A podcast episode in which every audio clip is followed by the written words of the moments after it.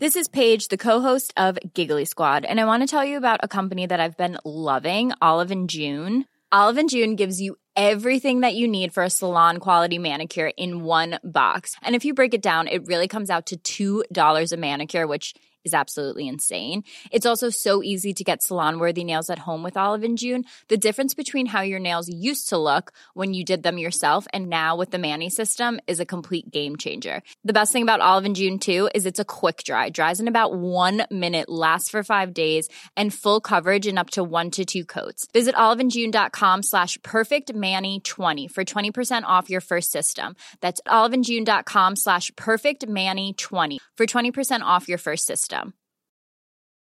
If you're struggling to lose weight, you've probably heard about weight loss medications like Wegovy or Zepbound, and you might be wondering if they're right for you. Meet PlushCare, a leading telehealth provider with doctors who are there for you day and night to partner with you in your weight loss journey. If you qualify, they can safely prescribe you medication from the comfort of your own home. To get started, visit plushcare.com slash weight loss. That's plushcare.com slash weight loss. plushcare.com slash weight loss.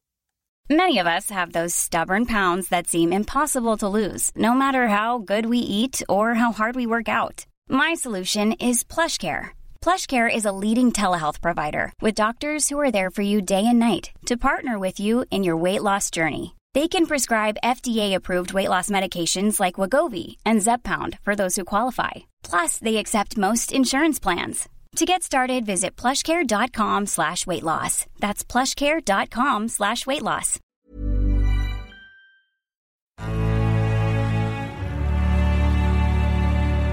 Action Park Media. Hi, I'm Ethan Suplee. Welcome to American Glutton. Outside of acting, my two favorite things to do are diet and eat. I have a very complicated relationship with food, and on this podcast, we're going to talk about all of it. Food as entertainment, food as sport, food as fuel. I'll talk to experts and the average person, just like you and me. I hate to ask you to do anything, but if you're enjoying this show, please take a moment to like, subscribe, rate, review, all of the above on whatever app you're getting it from. Today on American Glutton, we have our friend, award winning chef Dorda Lambert. Dorda has cooked for diplomats and celebrities, and her creations have been featured on the cover of Bon Appetit. Today, she is here to share her own health journey and how she lives a healthy life today. You can find her on Instagram at Lambert Dorda.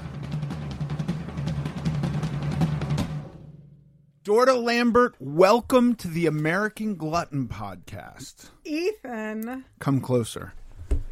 You really want to. You really want to get into it. Get into it, Otherwise, Dorda. Paige takes over and just blows us out Yeah. of the water with like vocals, and Can't that's have not that. fun. You know no, me. I, I know her, and I've experienced that many Yeah. times. So Okay, Yeah. so I m- my the way I evolved into becoming enamored with chefs and cooking and all of that is w- the very first diet I went on on my own like my decision. I'm going to diet. I'm going to lose weight.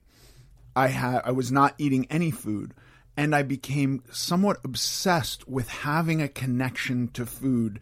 And it started by watching food because food TV I think was very new. This was like 2000 or 2001 and food TV was new or I had never heard of it before and so I turned on and it was like oh we got 24 hours a day of people showing me images of food while I can't eat which somehow helped me um because it gave me a connection to food. I was just a guy who who would make pasta and throw like a can of alfredo sauce on it from, you know, Progresso or something, you know, and and and then it became like, well, how do I make alfredo sauce? Well, holy shit, look at all the ingredients that you have to do to make this sauce. That's a lot of that's that's not to behoove me if I'm wanting to lose weight. Anyway, so then once I felt like I had my sea legs under me a little bit, it became a mission to like meet chefs and cook with them and see and learn from them. And you were one of those people. So Yeah, thank you for being here. Ethan, thank you for having me here. And one of the reasons I love you so much was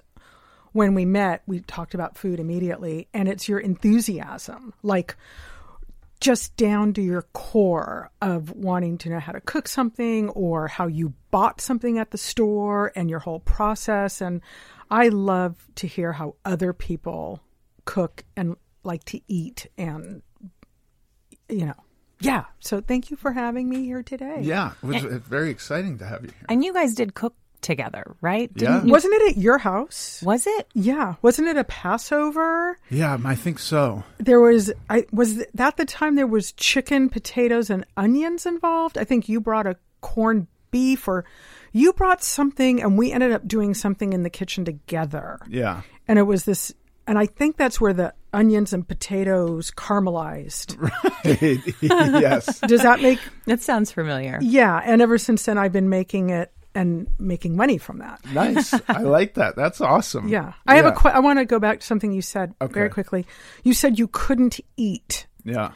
was that because of was there a reason you couldn't eat were you not allowing yourself to eat what was that Yeah, the first diet I did was liquid. It was a, a liquid diet. So, you know, look, I, I find it, it's so weird because as of today, like in my life today, cooking is a chore because I wind, I really cook a lot. So there's no the what I need from food I'm getting 100%. I'm never hungry. I'm not depriving myself of anything. Don't go anywhere. We'll be right back. So this urge that I have, this connection with food, I'm getting everything I need. So there's no kind of like anxious need to make something else. When I when I was dieting and I was on these really severely restrictive diets and I had little or no connection to food, mm-hmm. I would be like we're making fresh pasta tonight and we're going to hand make a basil pesto and we're going to, you know, this kind of thing just for the kids, just so I had some kind of a tangible connection to it. wow Yeah.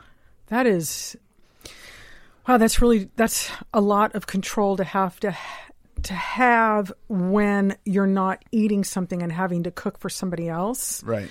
you know i mean it goes along the lines of being a bartender if you're if you can't drink alcohol Right. Well, I think, and yeah, and it's a very interesting thing because I I think that that is the perfect analogy, and I think it's like maybe the stupidest thing you could do. Um, but I also understand this kind of mental derangement of uh, uh, like a, I have many substance abuse problems, many things I do compulsively. Certainly, eating is one of them. And so, you know, if you went to therapy and the therapist was going to say, like, we're going to do some form of sublimation here where you have these urges that are harmful or negative, right? We're going to turn them into something positive. So, hmm. y- you want to yell at your kids take that energy, put it into a painting or something like this. That's kind of the way I think psychological sublimation works.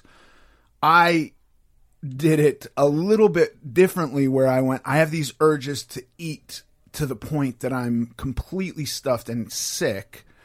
I'm going to now put that into making a delicious meal for my kids. You're not really, you know, it wouldn't be like, I have the urge to yell at my kids. Okay, yell at the wall. You're because you're still doing the same kind of unhealthy action. Although, in my defense, I was trying to make it more healthy, and I, and over the course of many years, it did become something where I just having more of an understanding of food um, and how it works. And and like, let's be honest, uh, the diet I'm on now, there is a version where I can make everything very quick and bland and, and very tasteless. And then there's another version where I can go like, no, I'm going to slowly poach these chicken breasts instead of a hard, quick boil where they're like shoe leather. You know, I, I know how to do that. I could sous vide the chicken breast if I want. I could pressure cook them and shred them. Like having those tools is very helpful. And also, I think because I relate to this uh, of what you're talking about, and I'll touch on that, but that really was when you were on this liquid diet and you were cooking for your kids and you were kind of learning about eating in a different way, maybe, or trying to have a different relationship with food that you didn't have before. It was kind of a gateway to learning about how to how to eat and how to cook and how to prepare things, but teaching yourself how to do it. Yeah, it was the beginning of being in control over Yes. something that I felt or I really didn't have a lot of self control Yeah. associated with. So Yeah. I think, yeah, step one, like cook a bunch of delicious shit and don't eat it. Yeah. And get people to come in and taste it. you know what I mean? Because, Yeah. like, there was even a point where, like, I'm making sure the pasta is al dente, but then spitting it out into the garbage disposal because I don't want to swallow anything. God forbid I got gluten into my system at that point. You know what I mean? Yeah. Yeah, no, I I totally I get that. You know, I had a very weird relationship with food growing up.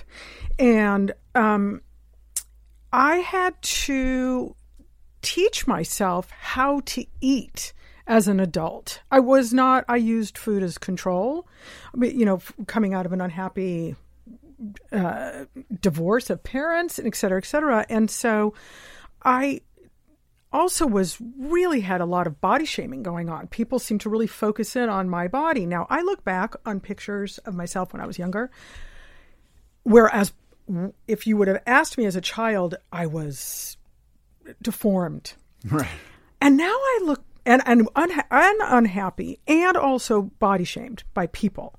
And I look back at as an adult that's come through it and has gotten very healthy and has taught myself how to eat and have kind of figured out what works for me in a very specific way. I look back on those pictures and wasn't I was never an obese person. And by today's standards, I didn't look all that bad. And I got a lot of bad flack from people that made me very self-conscious. And in in return lived very unhappy for a long time. It's only now that my weight has completely stabilized. I never thought that I would have that. This is my body now. Right.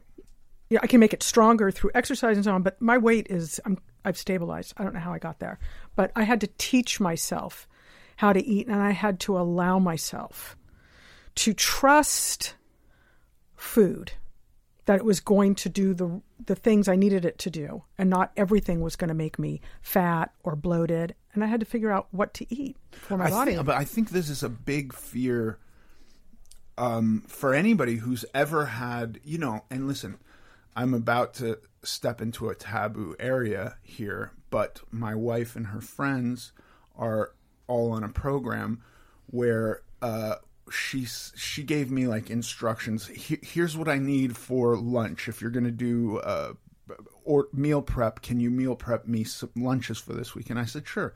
What do you need? And she told me the list of like, here's how much protein and veggies and oil and all of that and fats and stuff.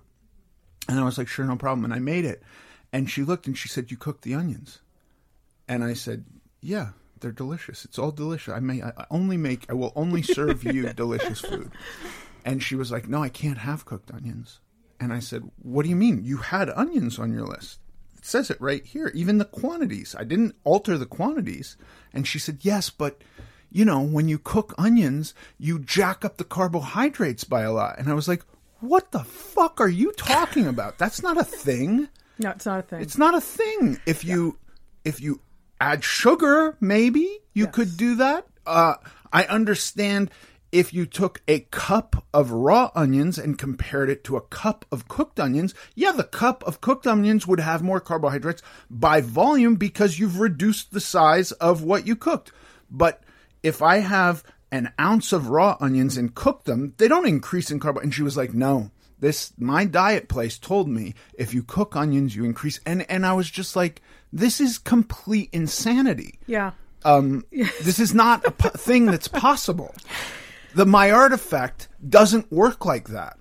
Yeah, I, I have to say, as being one of those people in this uh, friend group doing this particular diet, there's been a whole text chain about this uh, where Ethan told Brandy to tell us, you know, very clearly to figure out what we didn't understand because this was not true. It's not true. I, no, I get it. It, but but it just speaks to these tiny little things that someone says, and then you you, you can fixate on that. Like I can't have cooked onions. It changes the. I actually thought it was sugar content or something. I mean, who can I don't know, but Well, Ethan's right about the quantity, Right. right? So, like one whole onion versus, you know, raw Mm-hmm. versus three cooked down. Yeah. Yeah, because you have three onions. But Right. we're, but we're, by the way, we're talking about a, a, a carbohydrate in the form of an onion. I It's know. not a I loaf mean, of bread. Yeah. right. This is not a white processed I know. loaded with sugar piece of bread that goes into your body and causes inflammation. I know. When you are eating a plethora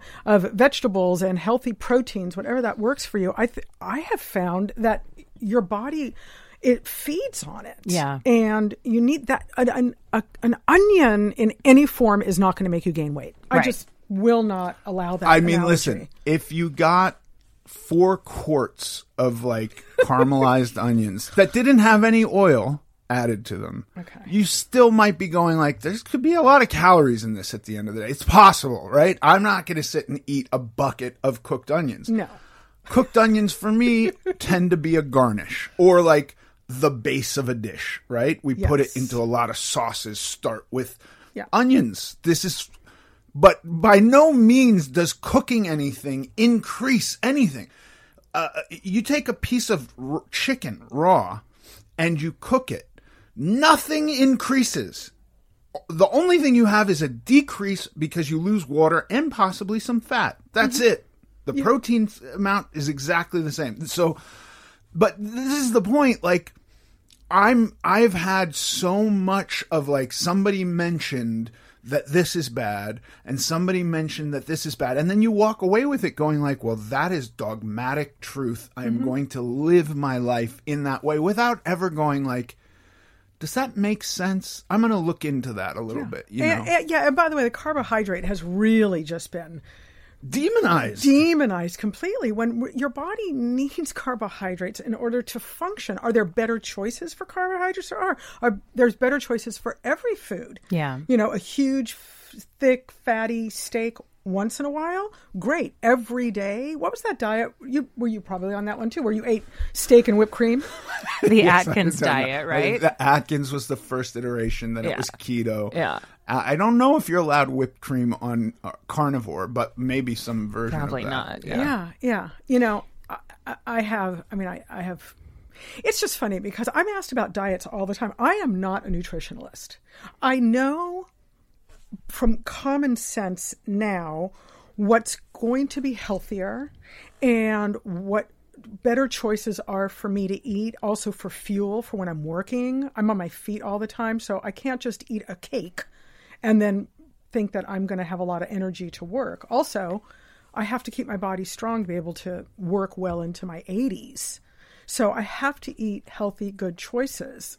Um, but those diets, Paige knows I have a whole thing. She won't. She, she, whenever Paige invites me over for dinner, she'll say, "Now, I just want to let you know, I am doing this diet and has nothing to nothing to do with you. Like I'm just doing my thing, and I know that you're aware of it. And because those diets are."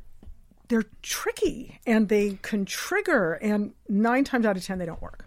And I also want to say, I think, um, you know, I I don't know. I, there's been a number of times that we've been together, and yeah, I've been much more extreme before or whatever. And and I think when you're on something extreme, you're talking about it all the time. You're just like, ah, I can't have this and I can't have that, and I'm and you just talk about your diet, and it's like, it's not. um I don't know. I know you just said at one point, like, I don't, I, I don't want to, like, we don't need to get into all that. Like, you look great, you're healthy. Like, I know that you try to, with me anyway, like, take it to the focus of health mm-hmm. and not get so into these crazy kind of, I don't know. It, I, I got the idea that it made you annoyed or uncomfortable or both, you know? Yeah, well, the reason though it would it had made me uncomfortable was because of my own history with eating. So I found the less focused of nitpicking about food stuff triggered me less is eh, and didn't make me start to think like what am I eating and what am I not eating and I better eat that and I better not do this and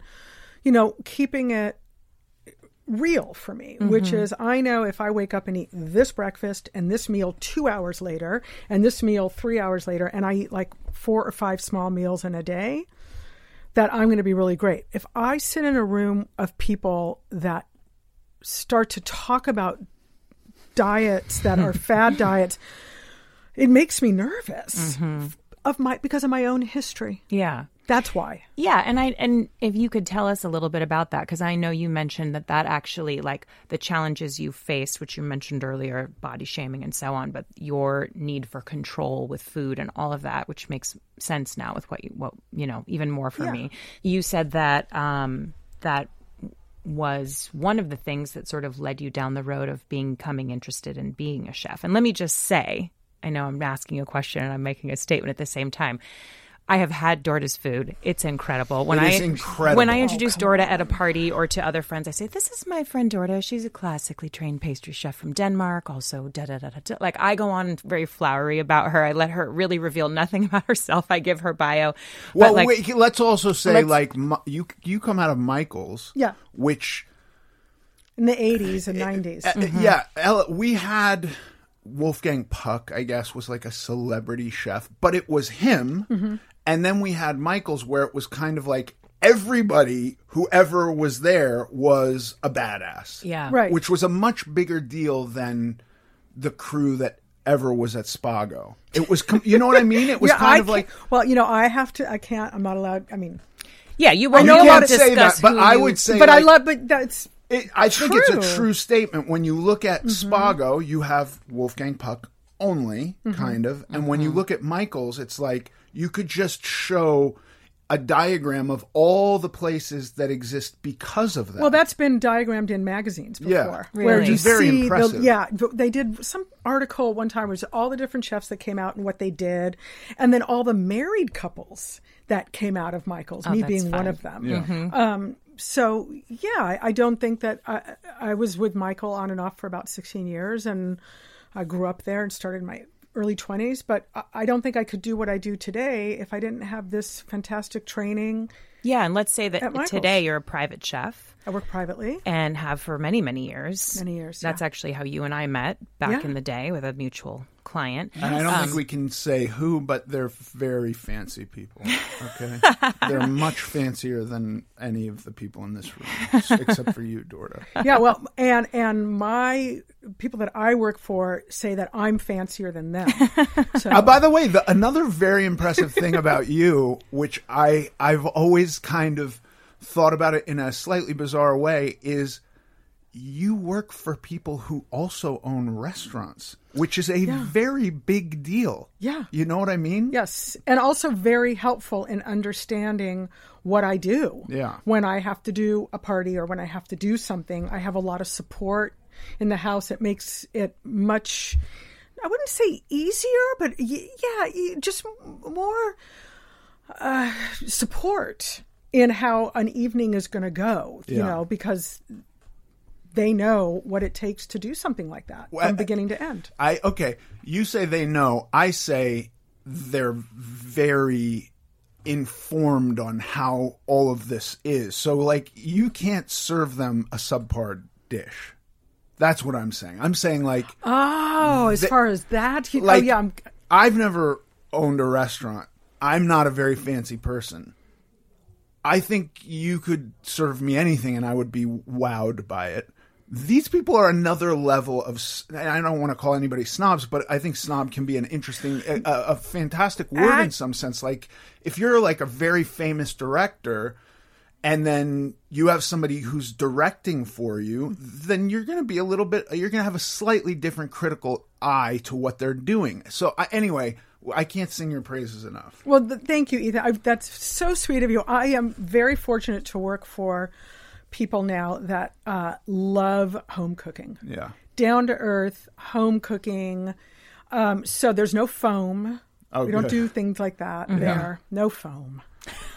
Foam was cool for 10 years, but yeah, we've all had enough Uh, we really, you know, and so that's nice because when when they're at home, they, you know, who doesn't want to have a nice home cooked meal and feel, you know, nourished and and comfortable in Yeah. their home, and that's what is important when you're working in someone's home is too. yeah and it's so intimate It is. it really is very Yeah. intimate You have to just kind of back out Mm-hmm. a lot of the time, and that's what I do. How, how does it work? Um, because w- one of the things that I, through my obsession with food, recognized very early on why food tastes better at a restaurant is there's a lot of butter, there's a lot of like you know, shallots is another thing. Like you substitute shallot for an onion, and you have a magical I- increase in flavor. Salt, shallot's not unhealthy, but mm-hmm. like I think just adding a ton of butter is not super healthy. How do you do that when people actually know, like, oh, this tastes better because you put,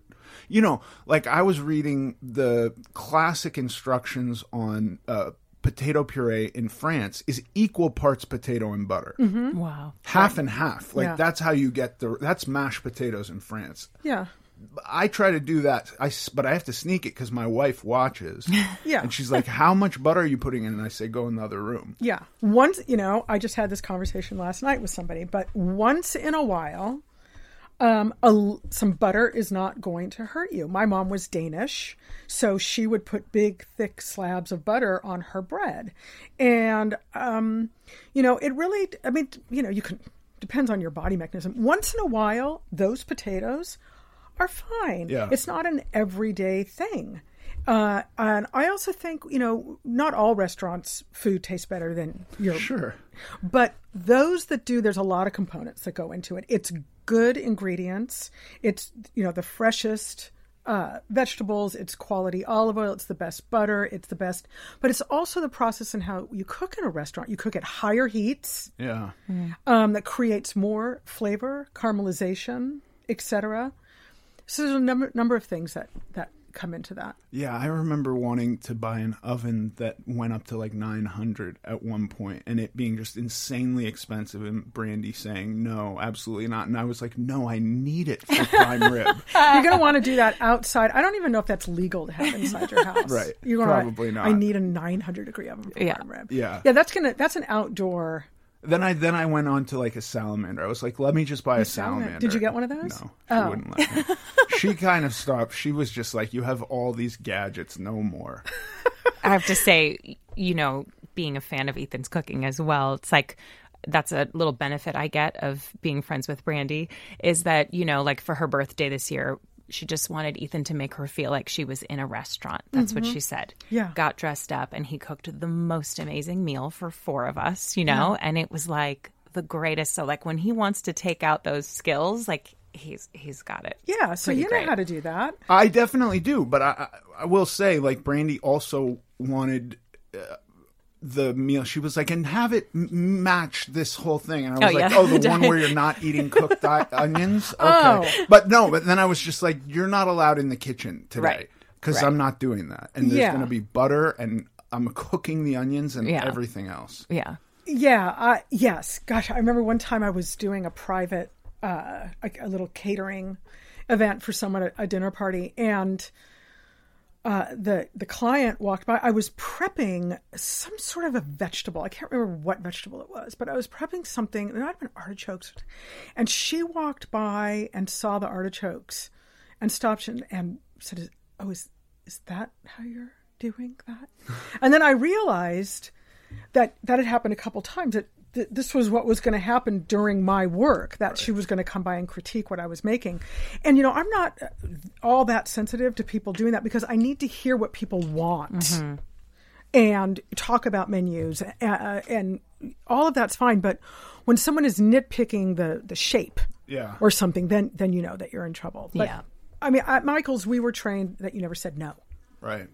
And so it really is about hearing what somebody wants and making. It has nothing to do with your own personal. Yeah. Not not for me anyway. And how did you get? Will you tell us a little bit about your evolution of? Because I know you were at Michael's for the longest time, but prior to that, didn't you study in Denmark and become? Yeah. Well, I.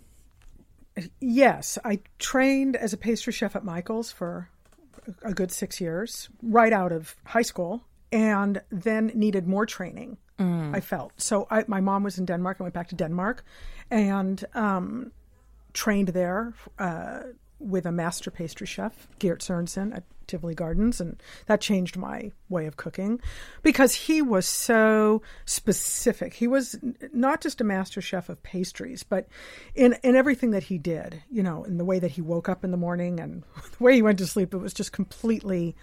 He was 100% a chef. And so he taught that. And then I went back to Michael's and cooked there for another six years and got married And my husband at that time was a chef, and he got into the private sector. So I started to kind of cook with him, and I had spent so much time cooking at Michael's, the savory side had already gotten kind of into my head. Uh, when you're around food, you're around food. So um, we went through a divorce, and I thought, you know, I could, I want to cook. I want to cook, cook. And I went to Italy uh, for quite a while and just got my chops in on the savory side of cooking and came back and got into private. I think I kind of messed around on my dates, but that's how I segued Yeah. into into the private and, sector. And going back to what you were saying about how you learned to eat through cooking, Yeah. Coming into it, what was your initial? What was the thing that you had to unlearn or learn? Like, what was the thing that you were dealing with? Uh, we talked about body shaming, but what what was it like? Were you looking for that? Was that the entryway into even wanting to cook? No, and actually, I was going to say, I think my life was so compartmentalized at that time that cooking and how I was eating and my unhappiness with life was um, really the eating was just trying to control so I had a better life. And I didn't really know how to eat. And so I would eat only chicken one day, and then I would eat only vegetables the next day, and only, you know, cereal one day. But it all was in specific controlled amounts. And this was from a very young age, just from like 14 into my early 20s. The reason I got into cooking was because I was actually a dancer and realized I wasn't going to be good enough. And my mother worked in the restaurant industry in Denmark. Mm. So I, and my grandmother was a chef in a home. So I had that in my mind. And my dad liked to eat. So food was a part of my life, but in a crazy way because it was never in kind of a relaxed way. You know, like my dad would say, Oh, you're going to eat that. Or my mom would say, Oh, you really love food, but in a way where it was shaming me. Yeah. And so it was very confusing as a child. When I got into cooking was really around the same time that I realized I need to I need to figure this out so I can feel better about myself and eat regular meals. And that's how I kind of I had to I did it all on my own. Yeah. I didn't do it with any help until later. There were therapy, you know, I, I was in therapy and that was very helpful, but I had to really There's never been a faster or easier way to start your weight loss journey than with PlushCare. PlushCare accepts most insurance plans and gives you online access to board-certified physicians who can prescribe FDA-approved weight loss medications like Wegovy and Zepbound for those who qualify. Take charge of your health and speak with a board-certified physician about a weight loss plan that's right for you. Get started today at plushcare.com slash weight loss. That's plushcare.com slash weight loss. plushcare.com slash weight loss. Mom deserves better than a drugstore card. This Mother's Day, surprise her with a truly special personalized card from Moonpig. Add your favorite photos, a heartfelt message, and we'll even mail it for you the same day, all for just $5. From mom to grandma, we have something to celebrate every mom in your life. Every mom deserves a Moonpig card. Get 50% off your first card at moonpig.com. Moonpig.com. Normally, being a little extra can be a bit much, but when it comes to healthcare, it pays to be extra.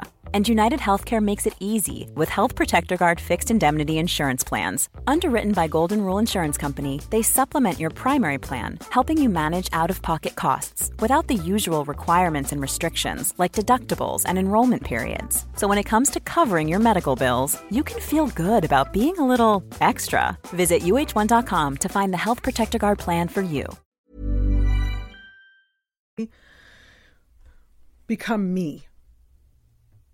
You know, and kind of get in touch with who I was as a person. And then also I had to start saying to people, stop commenting on my body. I'm not here for that. Yeah, I think that this is a this is an interesting way to even look at the landscape of the diet culture today because there is so much stuff floating around. And I don't you know if people are getting information from social media or from their friends or from the mainstream media or the government you know I don't know that anybody I, I, there, there's really no way to say everybody should follow these exact dietary things. It's like if you know um, cucumber skin gives you gas, then I understand not eating cucumber skin. But because some guy says cucumber skin, you know, and I've had such interesting conversations with so many divergent points of view on this. It's like one guy says, well, there are mitotoxins in uh, cucumber skin.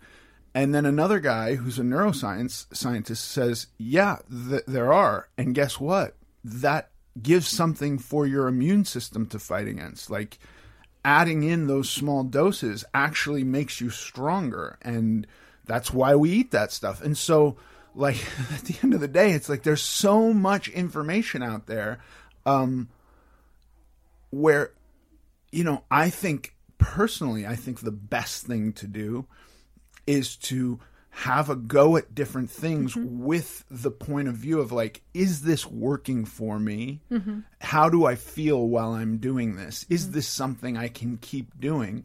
Rather than taking something you've overheard like cooked onions is you might as well be eating cotton candy or something like that and going like well this is the new rule i'm living by. And it's like I'm I'm sorry, guys. You and your friends, this whatever state you're trying to I'm handle this, by the mm-hmm. way. is not due to eating cooked onions. In my own defense, I don't really pay attention to that weird rule, and I'm just focusing on balance and getting to a point in maintaining it.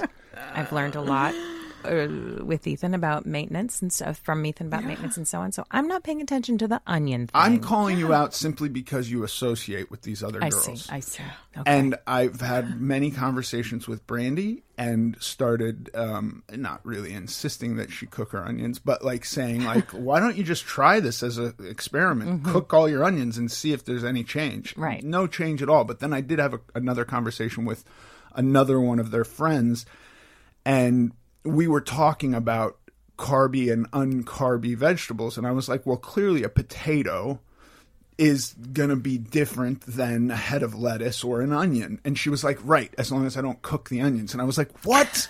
Yeah. What are you talking that's just about? wrong. You know, I have found it is really true about finding what works for you. Yeah. And I find that uh, I, you know, like I, ha- I get low blood sugar, and I think it was from all that sugar I ate as a pastry chef. Just Oh, really kind of set me up for a very sensitive Yeah. system. Um, I also find that when, you know, like if I have body aches, right? Like my neck hurts and my knee hurts and my hip hurts, and, and I've really linked up my consumption of sugar or white processed foods with inflammation. And, you know, like it doesn't take much more than a week to look back and say, what have I been eating? Oh my gosh, I ate that and now I'm feeling this way.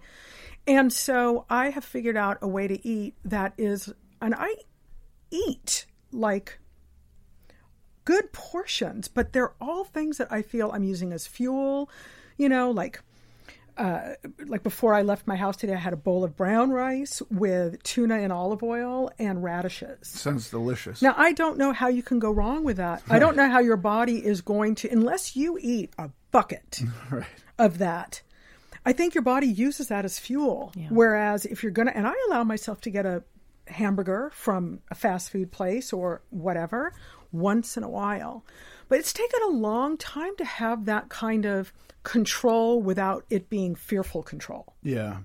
I yeah, I mean I think that like at the end of the day I it can I'm sorry I'm stuttering so much because I'm I just had 43 thoughts. At 500 plus pounds Yeah. when you're when you're using food as a mechanism to like detach yourself from life because mm-hmm. you you get you, you get this ex- almost euphoric experience of filling yourself, right? it's really hard to imagine getting out of that hole mm-hmm. moderately. Yeah. Really, really hard. Mm.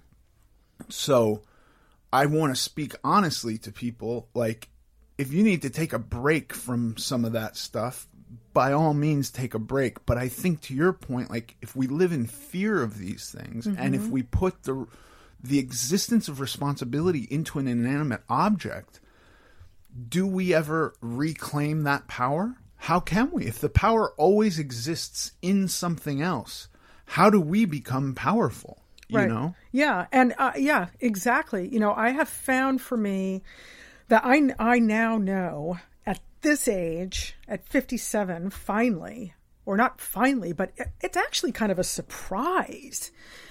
Wow, like my body seems to have found what is kind of working and what makes me feel better and that is eating kind of more or less the same stuff on you know on a daily basis i also do better when i eat dinner at five o'clock at night Me too. if i can finish dinner and a glass of wine by no later than 545 i can sleep with no problem if i have dinner like a normal person at seven o'clock with my friends out for dinner i'm up all night yeah.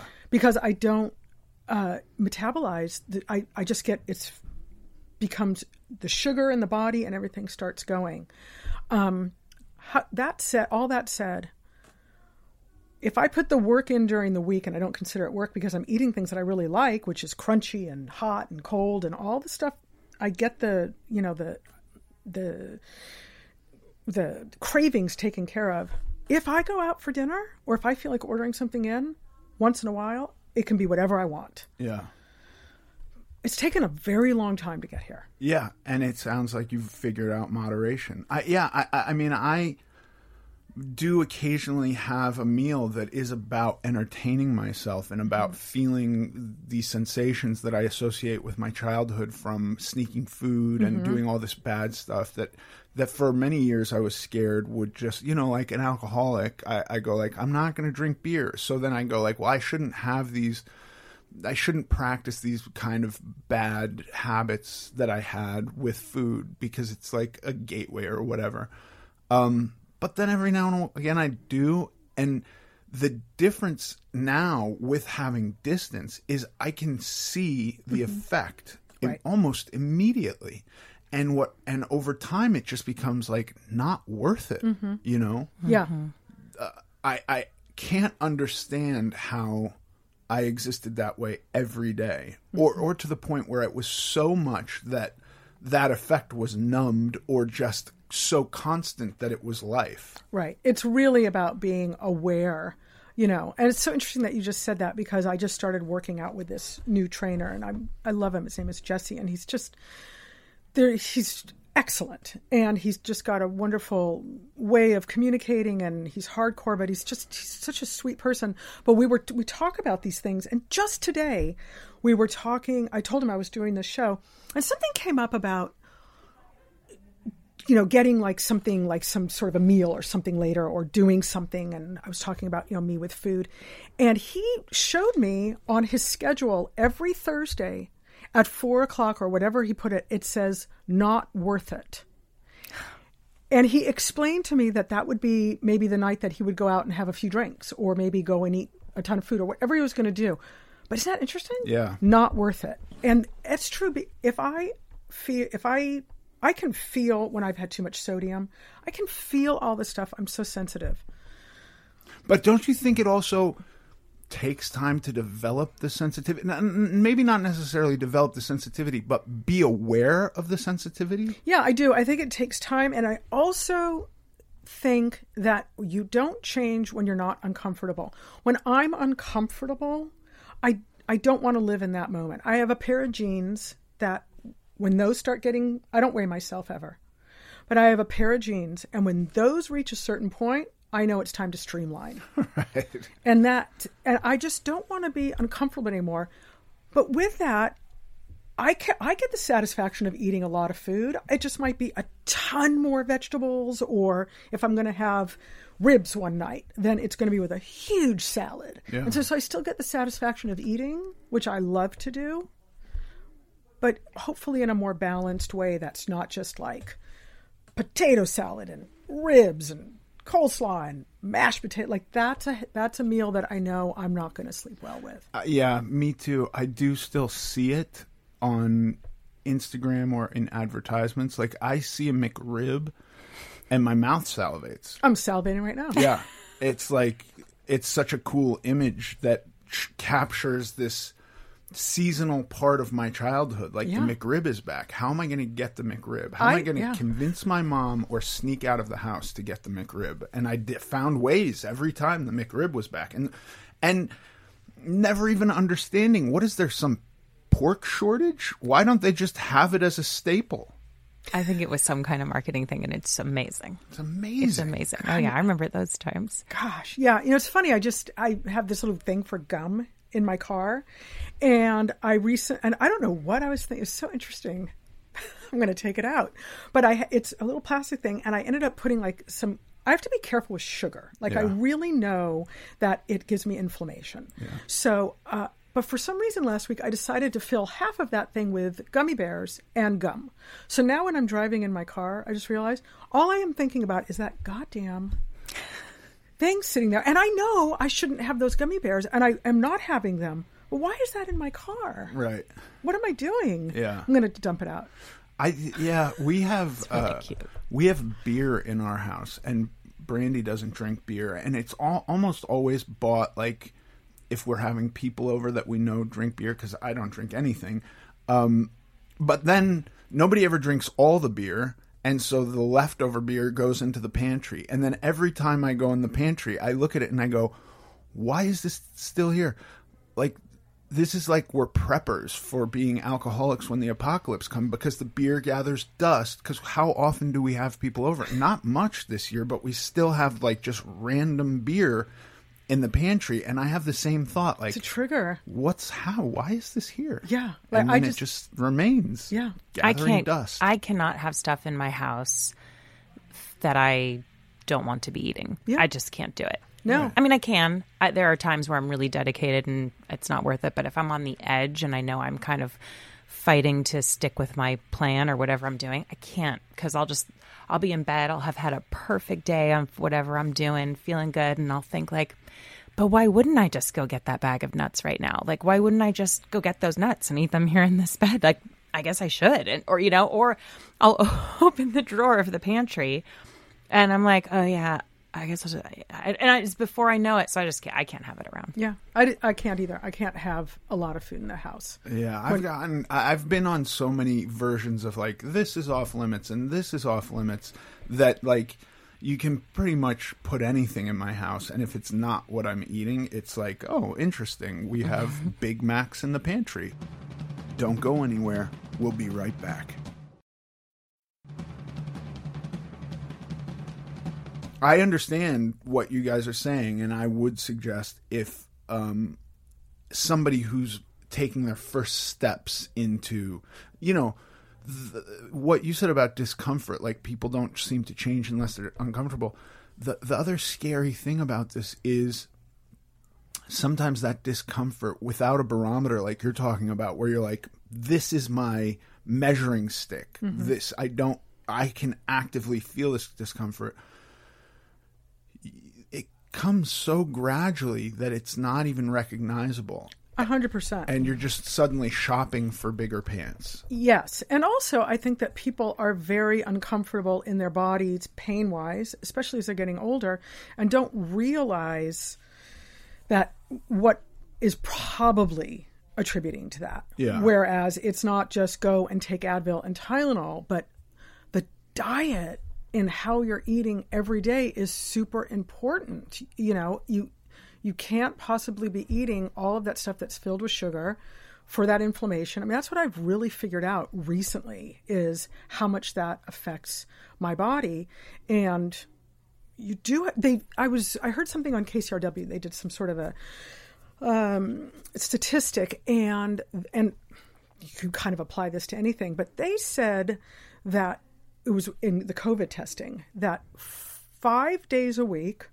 30 minutes a day of moderate exercise right we've been hearing this for how many thousands of years could be walking cycling heavy gardening made a huge factor in the difference of people that had COVID from a mild case to a moderate to severe case. Really?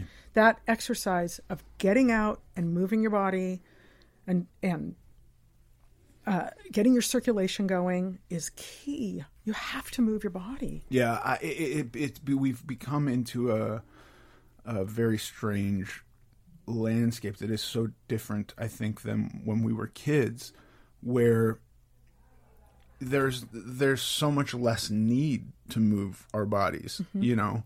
And so even when we were kids, where it was like nobody has cell phones, let alone computers in their pockets. Computers are these giant, monstrous machines that only the Pentagon uses to crunch numbers.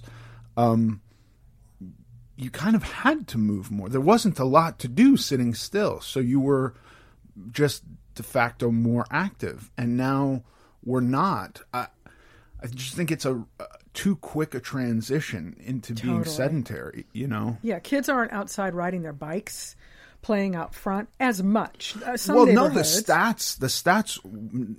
I don't think any kids are, Mm-hmm. and this goes back to like the fear of kidnappings. When we were Mm-hmm. kids, all the pictures on milk cartons, kidnappings are much, much less, and yet kids are much more restricted. It's Mm-hmm. again counterintuitive. Like you think, um, well, we're all making our kids stay home because there's so much kidnapping. Well, it's it's nothing like it was tw- a generation ago. Yeah, it's true. Dorda, I have a question for you because I think it translates to not just what you To do. kidnapping? To, to kidnap from kidnapping, I'd like to segue into. What do you? What's a really? Here's what what's I- a good treat to make to lure the kids into the van? No, I was just thinking, um, how do you stay creative? Like you're cooking for this, you know, mostly the same people, right? In someone's home every night. Because I was thinking about what you said earlier. Like there's something about going out to a restaurant, everything tastes different. You're essentially providing a restaurant for somebody every night Yeah. five nights a week and leaving food for the weekend and however you do. How, how do you stay creative uh, and do that and keep things varied? I'm asking because, like, for anyone on a diet plan, it, that's a hard thing. Not everyone is really a super skilled chef and knows how to just whip stuff together, and you can get in a rut. And, like, how do you Yeah, do that? I and I- feel like anybody could benefit from that. Yeah. Well, first of all, I have time to do it because it's my job. So I'm not a working person that's working all the way up till six o'clock every day and has to go home. I'm always fascinated by people that do that. By the way, I'm like, I say to some people, you know, you're going home and cooking now. It's seven o'clock. I know, yeah, we're going to go home and cook. I've been, I prep all day long.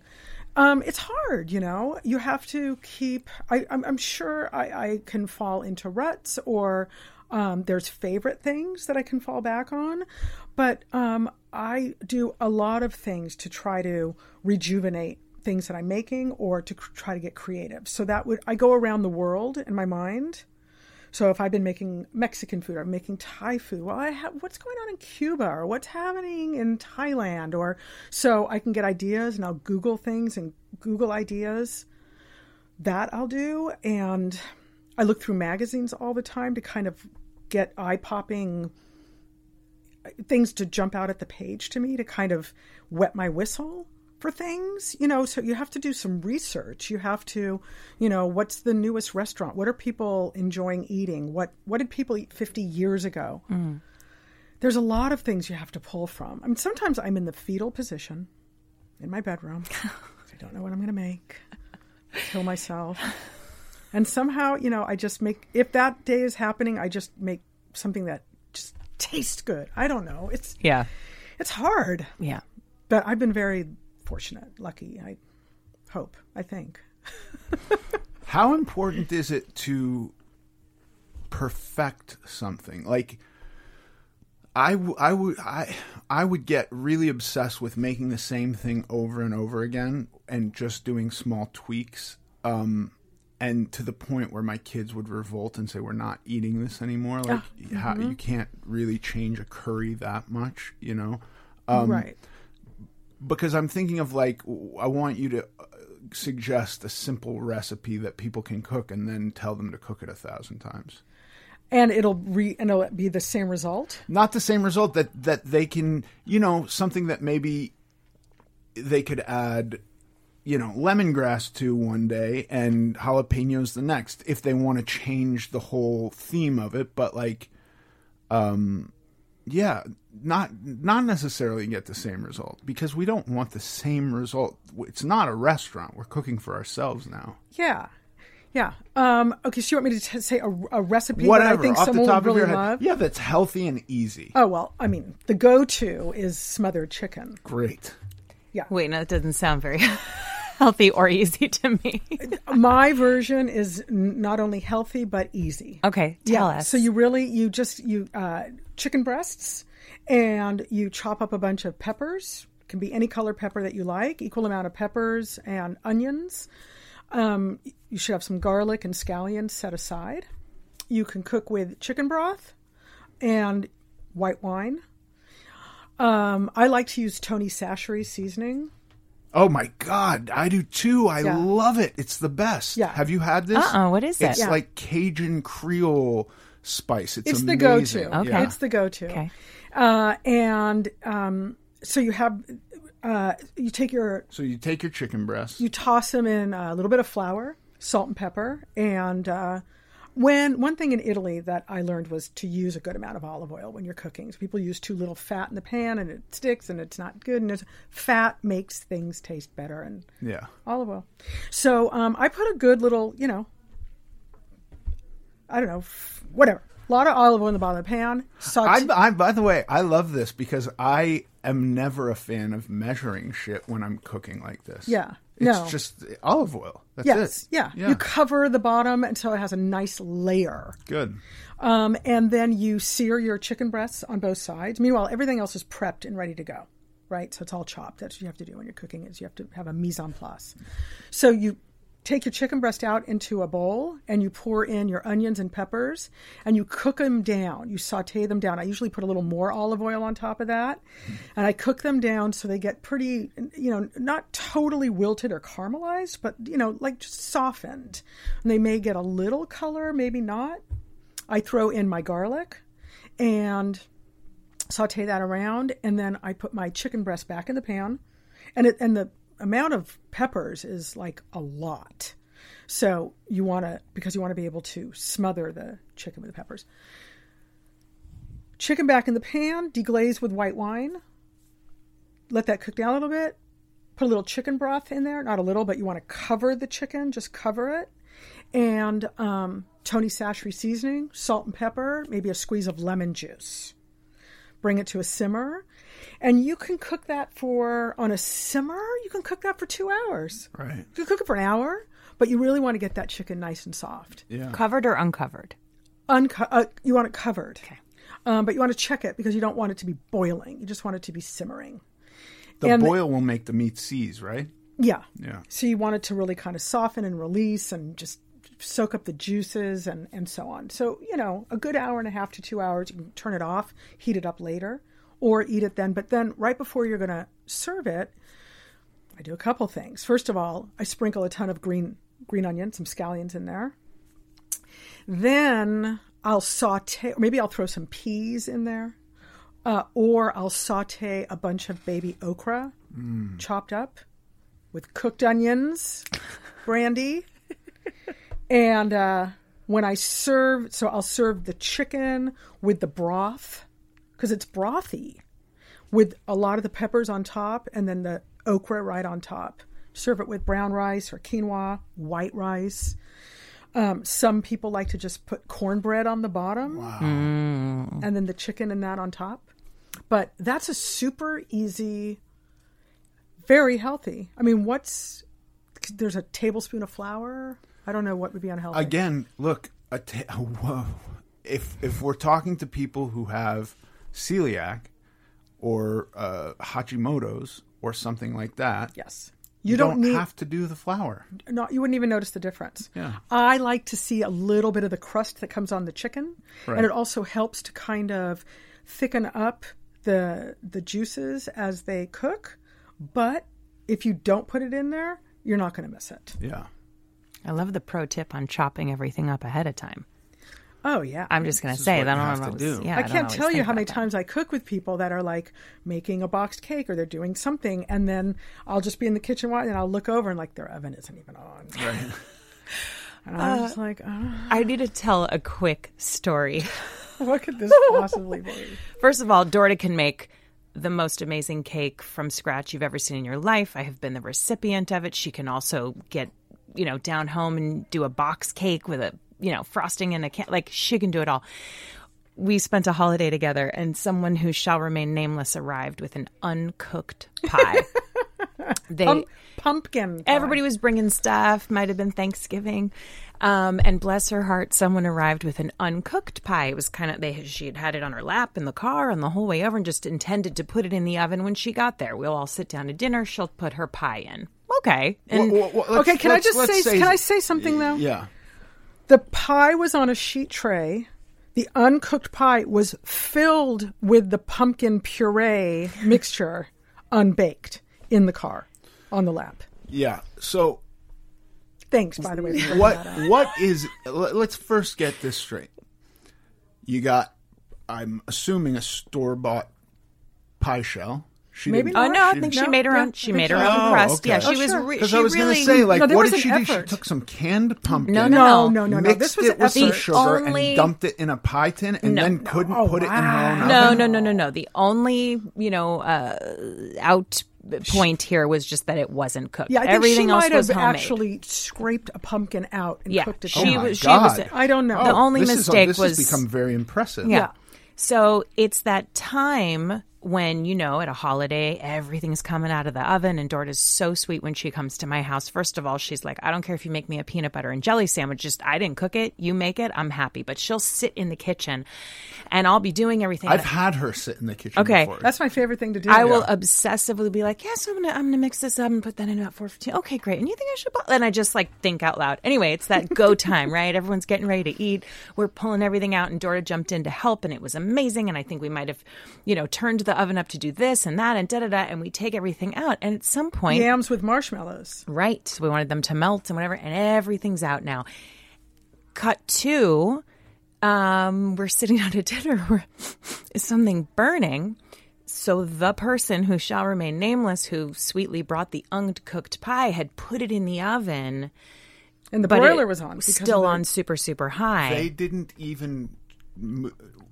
They didn't turn no, the oven. and on? I just want to say that I didn't. Part of the story became a controversial text thread the next day, where, as a joke, this person said Dorda tried to sabotage my pie. Wow. Yeah, she- because I had words. I had helped with the marshmallows, and then I said, "Now you can put your pie in." right. But that, but, but, listen. If you tell me now, I can have the oven. That's Yeah. the communication I've received. Now you can put your pie in. Says oven is yours. Yes, Mm-hmm. Right. Step one. I'm going to set the temperature of the oven. yes, but and so you know, it was still a Did they say to you, "I need it at 350"? No. no. No. So this is there. This is It on them. hundred percent was on them. God, we I hope this isn't my wife. definitely not. Oh no. Um, and that was it. And it was a you know funny little thing the next day. But the reason I thought of this is because her describing somebody's making the cake and they haven't turned the oven on yet. When that person walked in with the uncooked pie, there was just a little look from her to me, like what what's happening? I Like had what, just- never seen. I loved it. I loved. I couldn't believe it. Yeah. You know, I I have never seen someone arrive with an unbaked pumpkin pie.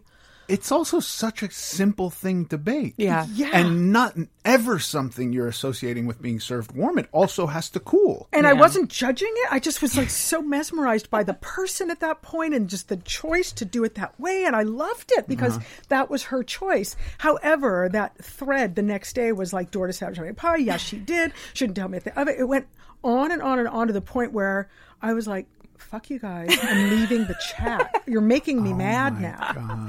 We were kidding, but yeah, it was I, I, Piegate, Piegate. Piegate. we have a lot of family, and we did a Thanksgiving once where it was only immediate family, and there were 47 people. And this is like all of Brandy's brothers and sisters, um, step parents, and then people who are married to brothers and sisters, and kids of brothers and sisters. And it turned in, it was 47 people. And you know, with on a Thanksgiving like that, a lot of people want to have make stuff. It's not just like people aren't just showing up with like they come with uncooked pies. We wound up once having to borrow a neighbor's oven to put a turkey in. This this sweet old lady named Rima who worked at the Museum of uh, the MOCA. No, she worked at LACMA, and and she all her she, didn't have kids coming home, and and she was like, yeah, I use my kitchen, whatever. And we put a friend's a friend showed up with an uncooked turkey. I mean, an uncooked turkey, not a pie that Yeah. goes in for half an hour. This cooks for like seven hours.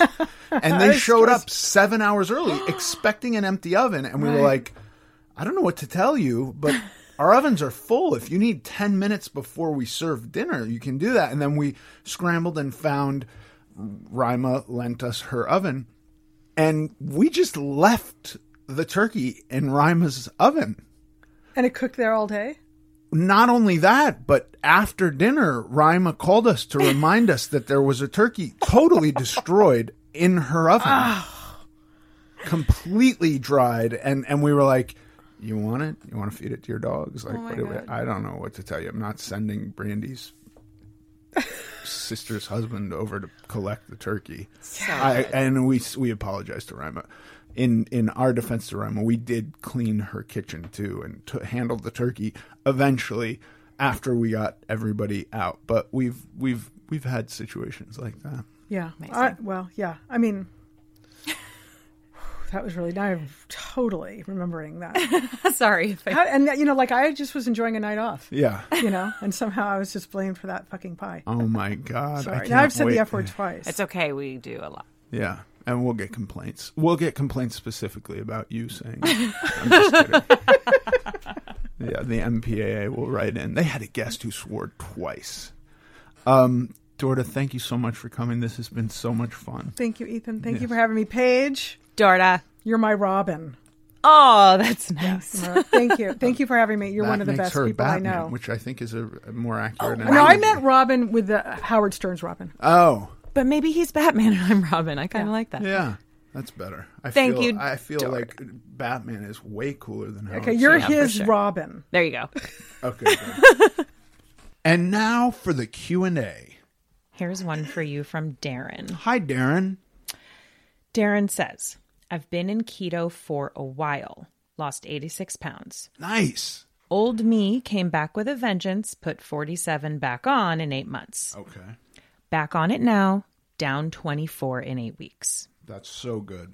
So, with that said, I feel good in keto, but feeling, uh, but I feel it's something because I feel it's something I'll stick with most of the time. But like you, I'm starting to do more weights. I want to move to a more balanced way of eating.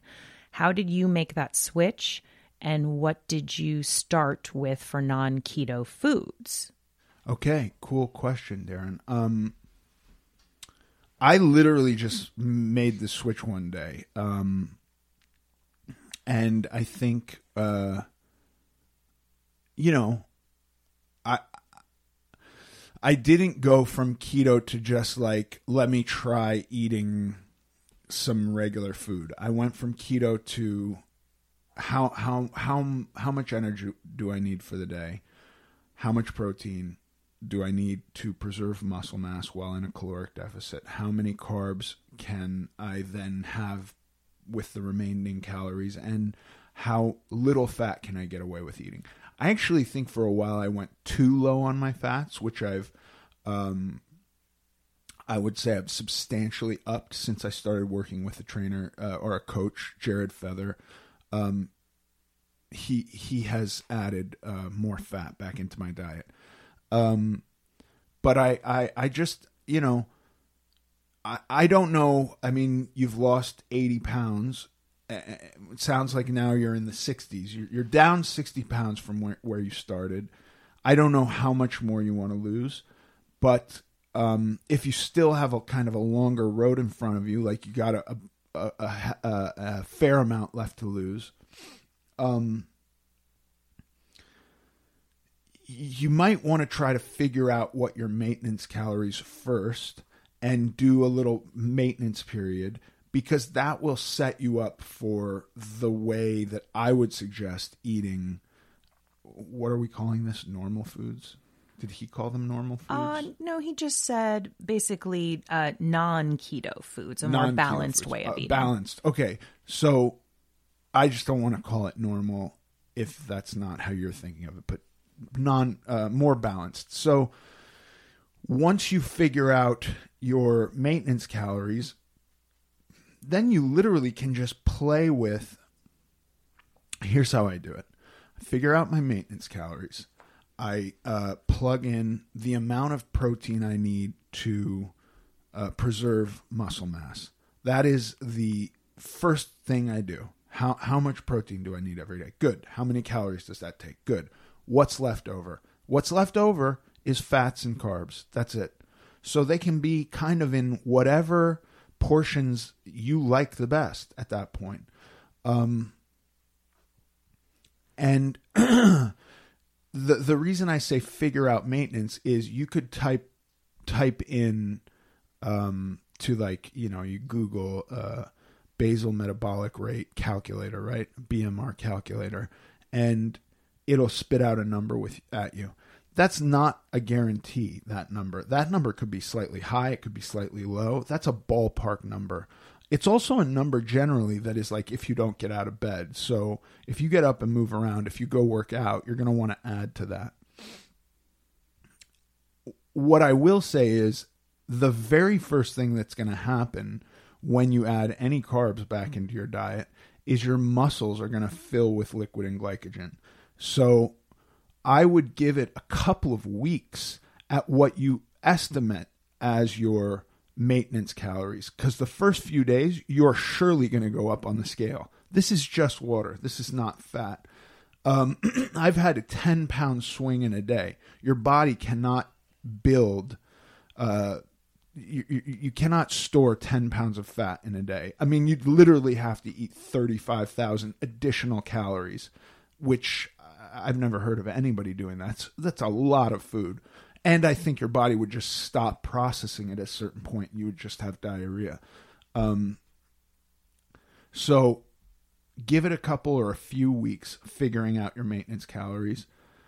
When you see that your weight is steady, statistically steady, not every day because there can be fluctuations, right? Maybe you have a little bit more salt one day, you hold a little bit more water, maybe you drink a little bit more water, which uh, strips you of some salt, and you're peeing more, and suddenly you weigh a lot less. But this is all this is all fluid balance. This is not fat loss. When you figure out what those are, then you just start edging down if you want to lose weight. That's my suggestion. Um, I hope that's coherent enough for you. Okay.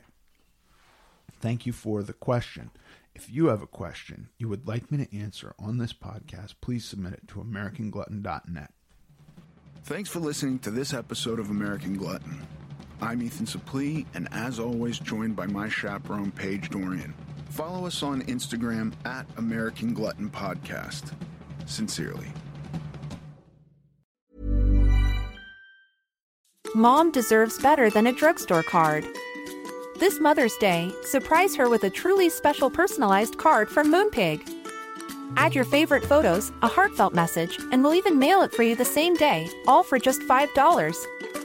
From mom to grandma, we have something to celebrate every mom in your life. Every mom deserves a Moonpig card. Get 50% off your first card at moonpig.com. Moonpig.com. Here's a cool fact a crocodile can't stick out its tongue. Another cool fact you can get short term health insurance for a month or just under a year in some states. United Healthcare short term insurance plans are designed for people who are between jobs, coming off their parents' plan, or turning a side hustle into a full time gig. Underwritten by Golden Rule Insurance Company, they offer flexible, budget friendly coverage with access to a nationwide network of doctors and hospitals. Get more cool facts about United Healthcare short term plans at uh1.com. Mom deserves the best, and there's no better place to shop for Mother's Day than Whole Foods Market. They're your destination for unbeatable savings, from premium gifts to show-stopping flowers and irresistible desserts. Start by saving 33% with Prime on all body care and candles. Then get a 15-stem bunch of tulips for just $9.99 each with Prime. Round out Mom's menu with festive rosé, irresistible berry chantilly cake, and more special treats. Come celebrate Mother's Day at Whole Foods Market.